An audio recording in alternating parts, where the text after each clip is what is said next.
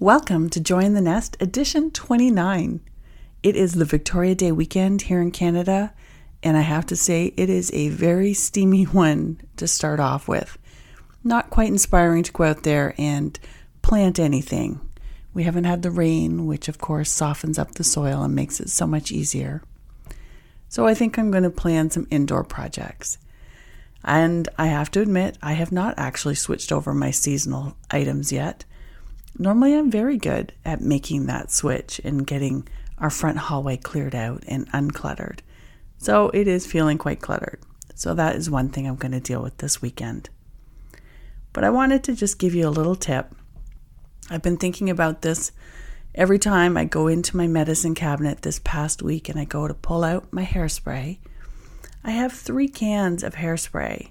You know, that is clutter that's clutter right there. And it reminds me of one of the big things that in my clutter liberation journey that I got used to doing was using things up before I purchased something new. And apparently I missed that mark when it came to all these cans of hairspray. And that's just hairspray. Like I've got some couple of cans of mousse in there, some gel. And it's just again that reminder, use it. Use something up.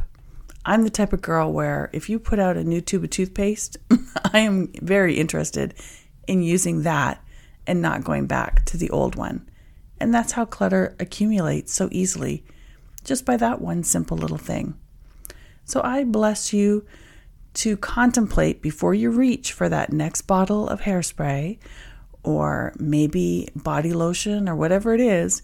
If you have items already in your closet at home that you have not used up, maybe delay the purchase and use up what you have. And if you're not using what you have, why?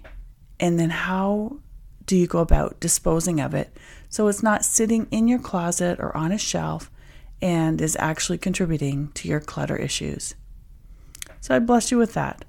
And I bless you to have a fabulous long weekend. I hope it is bright and sunny and just a good time with your family in whatever projects you choose to tackle. Have a great weekend. Diane.